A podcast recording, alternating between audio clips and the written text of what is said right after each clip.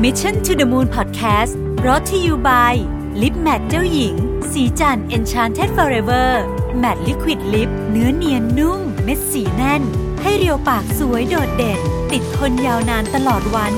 สวัสดีครับยินดีต้อนรับเข้าสู่ Mission to the Moon Podcast วันพุธนะครับ Wednesday Book Review นะฮะ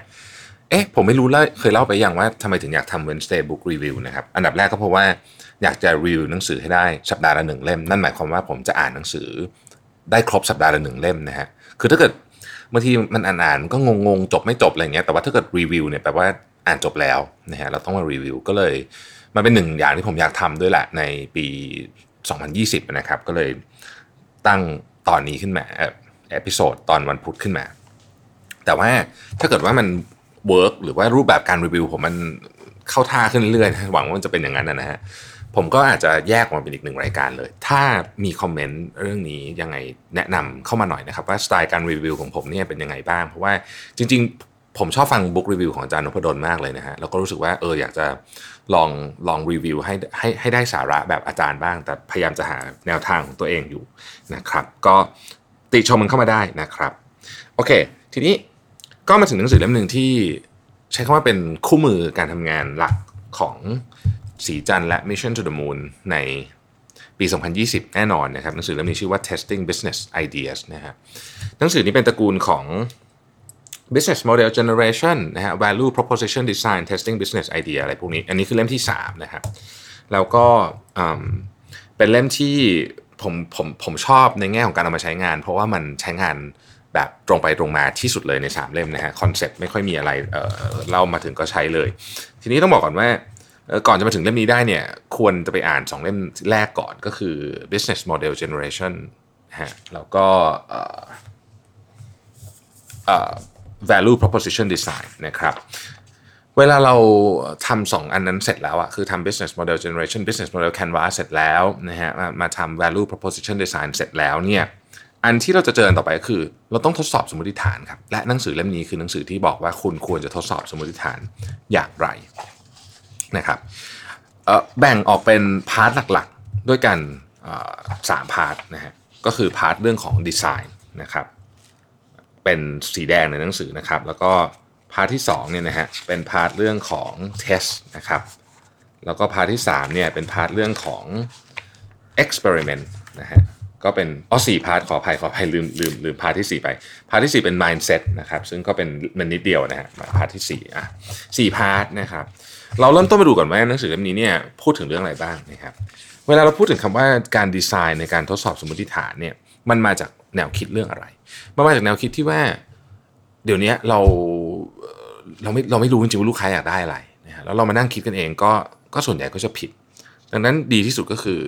ไป test กับตลาดจริงดีกว่า แต่เวลาไป test ก็ไม่ใช่ว่าไป test มั่วซั่วนะฮะเพราะว่ามันมีเรื่องให้ test เยอะมาก จะ test เรื่องอะไรที่มันเป็น sequence ที่ถูกต้องนะครับแล้วก็สำคัญกับลูกค้า การออกแบบตรงนี้เนี่ย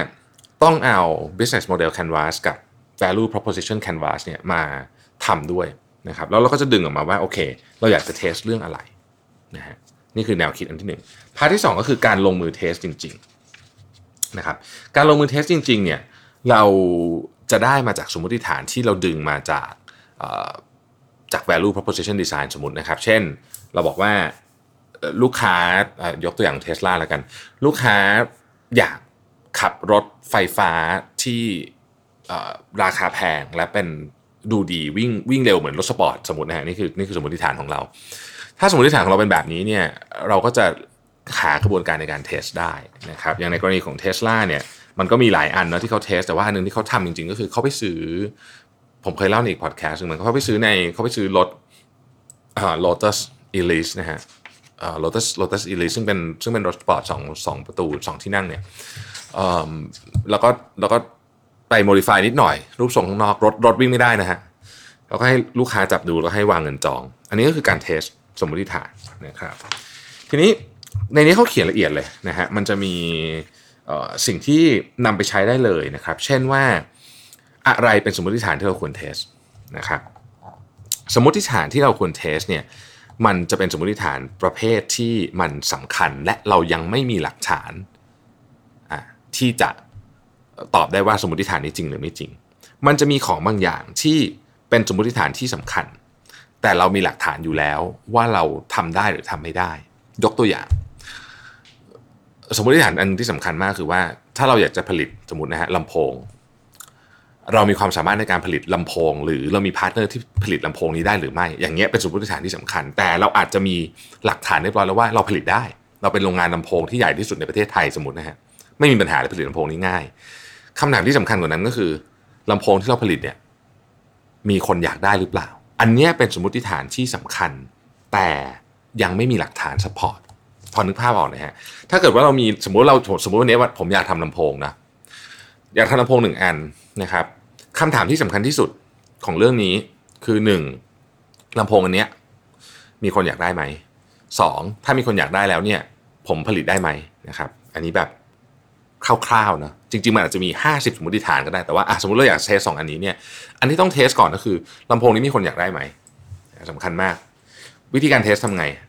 อาจจะเช่น เดี๋ยวจะเล่าต่อไปแต่สมมตินะฮะนึกเร็วๆ ตอนนี้อาจจะเป็นว่า โอเค เปิดที่ pre-order อ่าลำโพงหน้าตาแบบนี้สเปคแบบนี้คุณจะ pre-order ไหมนะฮะอันที่ 2 ผลิตได้เปล่านะครับอันเนี้ยจะ test หรือไม่ test ก็ได้ คือสมมุติว่าเรารู้อยู่แล้วว่าเราผลิตได้ก็คือก็คือลงมือผลิตเลยเป็น prototype เลยก็ได้ แต่ถ้าเกิดว่าเราผลิตยังไม่ได้เนี่ยมันก็ต้องหรือเราไม่รู้ว่าผลิตได้หรือเปล่าเนี่ยก็ต้องเข้าสู่กระบวนการ test เหมือนกันนะครับดังนั้นสมมติฐานที่ควรถูก test เป็นสมมติฐานที่สำคัญ และยังไม่มีหลักฐาน อีกเรื่องหนึ่งที่อาจจะน่าสนใจเกี่ยวกับลำโพงนี่ก็คือว่า เราอยากขายราคา 5,000 บาท คนจะซื้อไหมนะครับ อันนี้ก็ก็มีวิธีกระบวนการ test เหมือนกันนะฮะในหนังสือเล่มนี้เนี่ยต้องบอกว่าเขียนรายละเอียดยิบ คือมันเป็นคู่มือนะครับมันไม่ใช่หนังสืออ่านแบบเอา inspiration หรืออะไรมันคือหนังสืออ่านเพื่อจับมือคุณทำเลยนะฮะละเอียดมากๆ แล้วก็มันจะมีของที่คุณเอาไปใช้ได้ เช่น test card test card คืออะไรนะฮะใน test card เนี่ยมันจะมีเขียนว่าคุณเชื่อว่าอะไร สมมติฐานคุณคืออะไร กระบวนการในการทดลองคุณคืออะไรนะครับ วิธีการวัดผลของคุณคืออะไร แล้วอะไรถึงเรียกว่าแบบนี้ใช้ได้แล้วนะครับอะยกตัวอย่างนะฮะสมมุติว่าเราบอกว่า เราอยากจะขายลำโพงเมื่อกี้ที่ผมว่าเนี่ยนะฮะเราเราเราเชื่อว่ามีคนอยากได้ลำโพงรูป รูปอะไรเดียเป็นรูปภูเขาฟูภูเขาไฟฟูจิสมมตินะเราอยากไม่เป็นลำโพงตกแต่งห้องอะรูปภูเขาไฟฟูจินะครับเราเชื่อว่ามีคนอยากได้นะฮะทดสอบยังไงดีนะฮะทดสอบยังไง ทดสอบก็บอกว่าอาจจะเปิดให้pre-order นะฮะเปิดให้ pre-order เราจะวัดยังไง ถ้าเกิดมีคนยอมจ่ายเงิน pre-order ลำโพง 5,000 นี้เกิน 200 คนนะฮะอันเนี้ยถือว่าเอ้ยโอเค ผลิตได้ ลักษณะแบบนี้เนี่ยคือวิธีการ test นะครับซึ่งมันมีมันมีเบื้องหลังอยู่ก็คือว่า ไม่ว่าคุณจะทำอะไรก็ตามเนี่ยเราคุยกันด้วยหลักฐานเนาะคือ evidence ว่าเรื่องนี้มีคนอยากใช้ไหมนะฮะก็ก็ไป test แบบนี้นะครับ ทีนี้มันมี อะไรต่างๆ ที่เราได้ในนี้เยอะแยะเลยอ๋อผมลืมบอกไปไอ้ learning card พวกนี้ไอ้ขอโทษครับ testing card พวกนี้เนี่ยสามารถไปโหลดในเว็บของเขาได้นะฮะชื่อ Strategyzer นะครับ ทีนี้ part ต่อไปของการ test นะฮะก็คือว่าตัวการ test เองเนี่ยมันมีมันมีการ test กี่แบบนะครับในนี้มีทั้งหมด 44 แบบ แล้วเขาช่วยบอกเลยว่า test ประเภทไหนเหมาะกับอะไร เช่น ถ้าคุณจะ test software sequence คุณควรจะ test ด้วยอะไร ควรจะเริ่มต้นจากการทำ customer interview ก่อนนะครับ แล้วก็ทำ discussion forum ทำ boomerang test clickable prototype pre-sale แล้วก็ single feature MVP คืออะไร ในนี้อธิบายไว้อย่างละเอียด ในนี้เนี่ยเขาจะอธิบายว่าอายกตัวอย่าง customer interview ฟังดูตรงไปตรงมามาก customer interview เนี่ยเป็นวิธีการ test ที่เอาไว้ใช้กับเรื่องอะไรเขาก็จะบอก test ยังไงก็จะบอกนะครับ ต้นทุนเป็นยังไงนะฮะ แล้วก็สิ่งสำคัญมากๆเลยที่ผมชอบมากๆเกี่ยวกับหนังสือเล่มนี้คือ วิธีการ test แบบนี้เนี่ยน้ำหนักของหลักฐานที่คุณได้จากการ test เนี่ยมันหนักเบาขนาดไหน ยกตัวอย่าง customer interview เนี่ยคำว่า evidence strength หรือน้ำหนักของหลักฐานเนี่ยน้อยที่สุดเบามากๆ เพราะว่าคุณถามว่าลูกค้าอยากสมมติผมผมถามว่าเออเนี่ยผมทำลำโพงมาคุณจะซื้อไหมเขาอาจจะตอบว่าซื้อแต่จริงๆเขาไม่ซื้อก็ได้เพราะสิ่งที่ลูกค้าบอกสิ่งที่ลูกค้าทำ ส่วนใหญ่จะเป็นคนละเรื่อง ส่วนใหญ่จะไม่เหมือนกันนะครับ ดังนั้นจึงเป็นหลักฐานชนิดที่ใช้เป็นหลักฐานได้ไหมได้แต่อ่อนนะฮะอะแล้วถ้าเกิดว่าหลักฐานอะไรที่มันดีขึ้นมาหน่อย อีกอันหนึ่งเขาเทสเรียกว่า a day in life นะฮะ a day in life เป็นยังไงนะฮะ a day in life เนี่ยก็คือว่าคุณอาจจะมีอาสาสมัครที่เราจ่ายเงินให้นะครับ แล้วก็บอกว่าอะผมขอติดตามคุณไปหน่อยนะฮะคุณทำอะไรผมก็จะตามไปด้วยเนี่ยนะครับ เราจะเห็นพฤติกรรมต่างๆ แล้วเราก็จะจดบันทึกไว้นะครับเรื่องอันนี้พวก consumer product company พวกเอ่อ FMCG ต่างๆในชอบใช้นะฮะคือเขาอยากจะรู้ว่าเวลาเราอะไรเป็นตัวกระตุ้นให้เราหยิบกาแฟกระป๋องอันนี้ออกมาจากจากชั้นใน7 e เ e ่ e ออย่างเงี้ยคือมันไปถามไม่ได้ไงแต่ว่าถ้าเกิดไปดูเนี่ยบางทีจะเห็นว่าอ๋อมันเกิดเหตุการณ์นี้ขึ้นก่อนนะถึงจึงเกิดเหตุการณ์นี้ขึ้นนะครับลักษณะของ a day in life เนี่ย evidence strength เนี่ยจาก 5 คะแนนได้ 3 คะแนนก็คือมีความ ใช้ได้อะแข็งแรงปานกลางนะครับแข็งแรงปานกลางนะฮะเซอร์เวยทำ survey ทำยังไง survey เนี่ยต้องบอกเลยว่าโอเคก็ก็ก็ก็ทำง่ายราคาถูกแต่ evidence strength คือความแข็งแรงของหลักฐานว่าลูกค้าจะทำหรือไม่ทำอะไรเนี่ยน้อยนะฮะ search trend analysis เข้าไปดูใน Google analysis ก็ได้เนี่ยนะครับ cost น้อย evidence strength ค่อนข้างสูง เพราะว่า search trend เนี่ยมันมีแนวโน้มเหมือนกันว่า ลูกค้าอยากจะอยากจะได้ของแบบนั้นจริง ๆ นะครับเอ่อ sales feedback นะฮะ feedback จากลูกค้านะฮะก็ถือว่าประมาณหนึ่งไม่เยอะไม่เยอะนะฮะความเข้มแข็งก็ไม่เยอะ แล้วเขาก็จะเขียนไว้ในนี้ว่าคุณทำ sales feedback ยังไงอะ link tracking นะฮะ link tracking คืออะไร นะครับ link link link tracking ก็คือว่าคุณบอกให้ลูกค้าคุณอะคลิกอันเนี้ยเราจะไปอีกที่หนึ่งเพื่อทำอะไรสักอย่าง แล้วเราจะเก็บว่าคนจะคลิกไปเยอะแค่ไหนนะครับ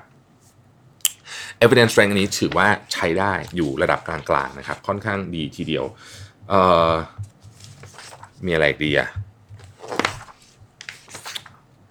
404 test นะฮะ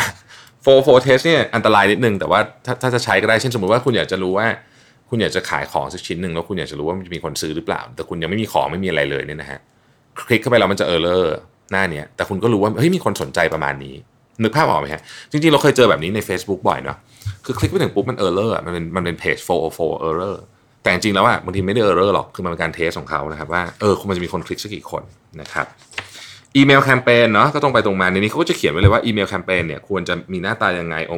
component เป็นยังไงบ้างนะครับ A/B testing คุ้นเคยอยู่แล้วนะฮะอันนี้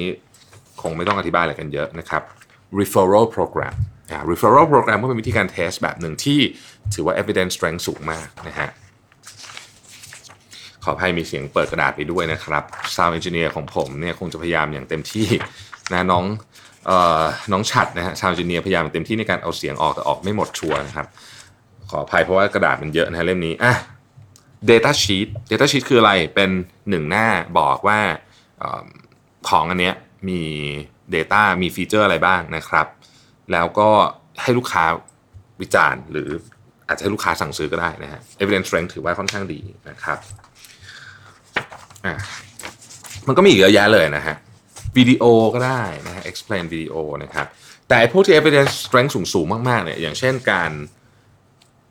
pre order เนี่ยถือว่าสูงเลยสูงมากเลยนะครับเพราะว่าเขาจ่ายเงินก่อนนะขอให้ไม่เห็นนะฮะถูกไหมฮะอันนี้หรือว่าวางเงินจองก็ถือว่าสูงนะครับ หรือว่า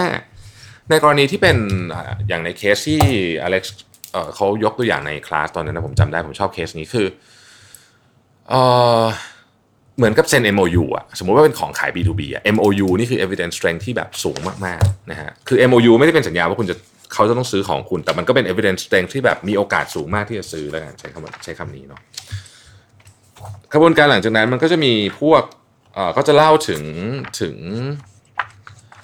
validation experiment ด้วยนะครับ validation experiment เนี่ยเอ่อ evidence strength พวกนี้จะสูงมากนะครับ เช่น concierge concierge ก็คือเป็นลูกค้าเข้ามาซื้อของจริงๆ นะฮะลูกค้าเข้ามาซื้อของในร้านจริงๆแล้วเราก็เตรียมของให้จริงๆนะครับแต่ว่าของอันนั้นอาจจะถูกผลิตขึ้นมาแบบอาจจะไม่อาจจะยังไม่ได้เข้าสู่กระบวนการในการผลิตจริงที่ยกตัวอย่างนะฮะสมมติว่าคุณอยากจะเทสว่าอะไรดีอะสมมติคุณอยากเทสว่าร้านเนี้ยตรงทำเลเนี้ยเหมาะกับการเป็นจุดในการทำ delivery หรือเปล่า คุณอาจจะไม่จำเป็นจะต้องตั้งครัวขึ้นมาจริง ๆ แต่ว่าคุณซื้ออาหารฟรอเซนมาแล้วก็คนสั่งคุณก็ ดีฟรอสอาหารแล้วก็จัดส่งไปได้อย่างเงี้ยหรือว่าคุณจะอยากจะเปิดร้านอาหารตรงนี้คุณอยากรู้ว่าคนกินเยอะไหมเนี่ยคุณไม่ต้องมีครัวก็ได้นะฮะคุณทำจากอาหารฟรอเซนก่อนก็ได้ สมมติยกตัวอย่างเป็นต้นนะครับเอ่อ landing page อะไรพวกนี้ก็จะอยู่ในตระกูลนี้ทั้งสิ้นเลยนะครับมันจะมีอย่าง Wizard of Oz อ่าอันนี้ก็เป็น evidence strength ที่ดีมากนะครับ Wizard of Oz คืออะไรนะครับยกตัวอย่างเลยแล้วกันสมมติว่าเอ่อคุณคุณอยากจะทำ vending machine vending machine แพงเนาะตัวตู้กดนะฮะแทนที่ทุกคนจะต้องทำ vending machine สมมติคุณจะทำ vending machine ขายขายอะไรเดียขายครีมนะสมมตินะฮะหรือว่าเอาไม่ไม่เอาขาย